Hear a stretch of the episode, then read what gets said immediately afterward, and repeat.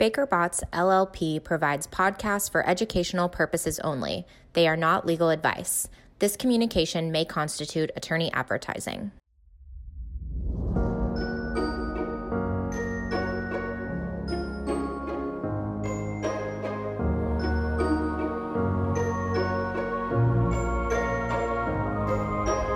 Welcome to the Environmental Evolutions Podcast, where we explore the changing landscape of environmental law and policy. I'm your host, Megan Berge, coming to you from Joshua Tree, California. Joining me today for a fast facts on recent events at FERC is my partner, Emil Barth, from our Energy Regulatory Group. Thank you for joining me, Emil. Hey, good morning, Megan. Great to be with you.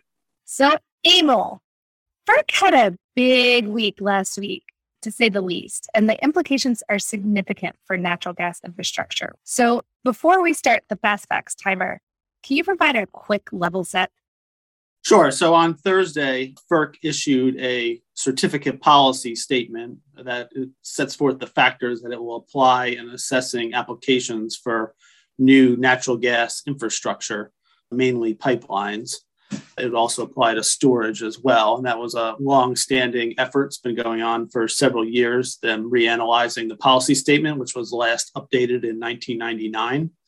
And then on the same day, they also issued what they call an interim greenhouse gas policy statement, interim because it's subject to change, but discussing how FERC will assess significance from greenhouse gas emissions going forward and how it will count those emissions. So, a really big day at FERC last Thursday for natural gas infrastructure.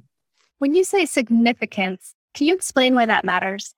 Yeah, for a long time now, FERC has not made an assessment of whether or not greenhouse gas emissions from a project, both direct emissions and upstream and downstream emissions, were significant. It, it did a little of that previously, uh, but it hadn't fully developed a policy. It was kind of doing it on a case by case basis. And now, for the first time, FERC has announced what it uh, will presume to be significant emissions. It's a rebuttable presumption, but it sort of uh, sets the base for how FERC will look at emissions going forward. So, in summary, FERC found a climate policy. Yeah, I think that's right. And, you know, Commissioner Christie, commenting on it, said this introduced the, the mother of all legal weapons, where FERC is now going beyond how it's traditionally interpreted its responsibilities under the Natural Gas Act and under NEPA, and now uh, adopted uh, a climate policy. And for anyone listening that isn't familiar with, NEPA stands for the National Environmental Policy Act.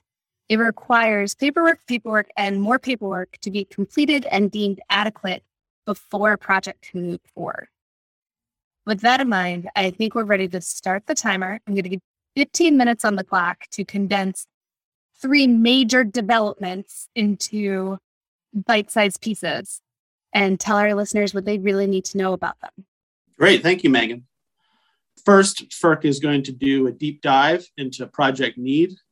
Previously, as I just mentioned, it was adequate in most cases for a pipeline to uh, demonstrate that it entered into precedent agreements for the capacity of the new pipeline that would show market need and essentially left it to the market to decide whether or not the pipeline uh, was needed. Now, FERC is going to look at those precedent agreements, but it's also going to do its own review of whether or not there's demonstrated need for the project. Uh, the next element of the new policy statement is going to be a more comprehensive review of a range of impacts. First, starting with environmental justice. Uh, FERC has said it's going to do a very robust review of environmental justice in each case. Uh, it put what methodology it's going to follow on hold to see what other agencies in the federal government will do. Recently, the White House Council on Environmental Quality is expected to issue a environmental justice screening tool, and that may be one option that FERC will use in these construction proceedings to look at environmental justice issues. The second area that FERC's going to do a deeper dive in is uh, impacts on landowners. Landowner notice and opportunity to comment and to participate in the appeals process has really been front and center at FERC over the last few years. And it's also going to put the burden on the pipeline to show that it engaged in good faith negotiations with landowners because FERC wants to try to minimize to the extent possible the pipeline's exercise of eminent domain. The next area that uh, FERC is going to look at very closely is impacts to other pipelines and to their customers. The interstate uh, natural gas pipeline system uh, is an integrated grid in many areas. And FERC is going to look and see if that if a new proposed pipeline is built, is that going to have impacts uh, on interconnected pipelines and their customers. Uh, and finally, as FERC has done over the years, is going to take a very close look at all of the environmental impacts uh, of the project, whether those be to natural resources, cultural resources, and all the other areas that go into the preparation uh, of an environmental impact statement or environmental assessment.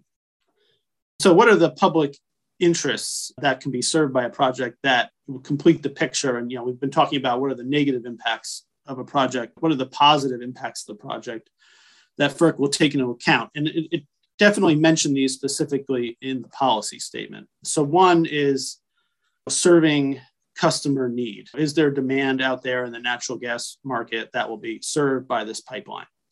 That will factor as a public benefit. Um, the next is displacement of uh, higher polluting generation resources. So, if this natural gas is going to go for natural gas fired generation, it's going to displace coal or displace fuel oil. FERC will look at that uh, as a positive factor. The next is uh, integration of renewable resources. You know, because of the intermittency of solar and wind, natural gas generation helps integrate renewables onto the grid by being able to start up quickly to provide electricity in times when the sun isn't out or uh, the wind is not blowing. And so FERC will look at uh, how the use of this pipeline to deliver fuel to generation that can help integrate renewable resources. They'll look at that as a positive factor. Uh, and then finally, FERC will look at jobs and taxes, right? How many, how many jobs will this pipeline create, both in terms of construction and permanent jobs? And then what is the uh, benefit in, in terms of taxes from the construction and operation of the pipeline? So that's the certificate policy statement. So, what is FERC going to do with all this information? It's going to continue to apply a sort of a balancing scale under the public interest standard, but it announced very specifically in the policy statement that projects that have significant impacts from just one of these factors or a lot of impacts across a range of different factors, say you have impacts to natural resources and to landowners and environmental justice, it's going to require a greater showing of public benefits in order to balance uh, against those impacts. And it's also, as it has traditionally done, going to require, to the greatest extent possible, mitigation uh, of impacts as well, and applying that public interest calculus. O- overall, from a the perspective of developing a natural gas infrastructure project, you know, project um, developers should really be prepared to engage in very fact specific analysis related to their project to really uh, support the record on these issues. So, together with the certificate policy statement, FERC also issued what is called the interim greenhouse gas policy statement. It's interim because FERC views the science and the modeling and the tools with respect to analyzing emissions still developing and has even uh, set a comment deadline of April 4, 2022 to get more feedback on this interim policy statement. Um, so, so the first feature of the new interim policy is that it set a significance threshold of 100,000 metric tons per year of carbon dioxide equivalent emissions. FERC is going to consider any project that has emissions at that level as significant it's a rebuttable presumption. So a project proponent and others can submit evidence in the record to rebut whether or not that level is whether or not the level of emissions from this particular project is significant. You know why this is important is as we mentioned earlier on, FERC has not really set a significance criteria before, and now FERC has really announced a very discrete level for the significance threshold it's codified in the statement that it's going to look at upstream and downstream emissions uh, so long as they're reasonably foreseeable. FERC also mentioned it's going to look at mitigation in this area. Uh, it didn't announce any specifics of what it would consider to be adequate mitigation. It looks like these are, you know, pretty broad guidelines and are still going to be developed on a case by case basis as updated when FERC sees new policies or tools being developed by other agencies that it thinks it should apply. So there's more to come on that, but we've already seen pipelines going out to the market and procuring emissions offsets to offset their greenhouse gas emissions. This new policy is subject to public comment, so FERC will be getting public feedback both from the industry and other industry interested parties. So we expect that this uh, statement is going to be evolving over time. Emil, I think what I just heard is that these FERC policies make it harder to justify a project and that these policies make it less likely that projects are going to get approved going forward.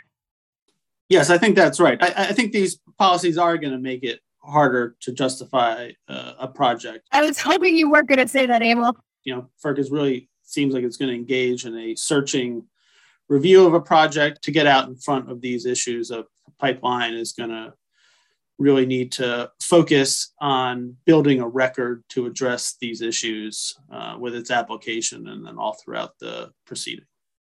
Thank you, Emil. Before I let you go, I have to ask one last question. What piece of practical advice would you give for our listeners? Yeah, I think there are two pieces of advice for our, our listeners. Uh, one is to really participate in these proceedings going forward. There's a comment period for the interim greenhouse gas emissions policy statement. So folks should figure out ways to participate in that and communicate their views. And, and, the other piece of advice is there's more homework to be done at the beginning of the application, even though there's a lot of uncertainty on how these new policies will be applied. I think there are some things that the pipeline can do proactively to support its project and to uh, successfully obtain a certificate from the Commission. Links to FERC's new policies are available in our episode notes, as well as Emil's contact information. Please feel free to reach out if you have questions, concerns, or just would like to discuss. With that, I'm Megan Berge. Thank you for spending time with me today. Thank you for listening to this Baker Botts podcast. For more information on Baker Botts practices, please visit us at bakerbotts.com. For over 180 years, through 13 offices in nine countries, Baker Botts has the experience, knowledge, and people to solve our clients' most significant legal issues. This presentation is provided by Baker Botts LLP for educational and informational purposes only. It is not legal advice. Under the rules of certain jurisdictions, this communication may constitute attorney advertising.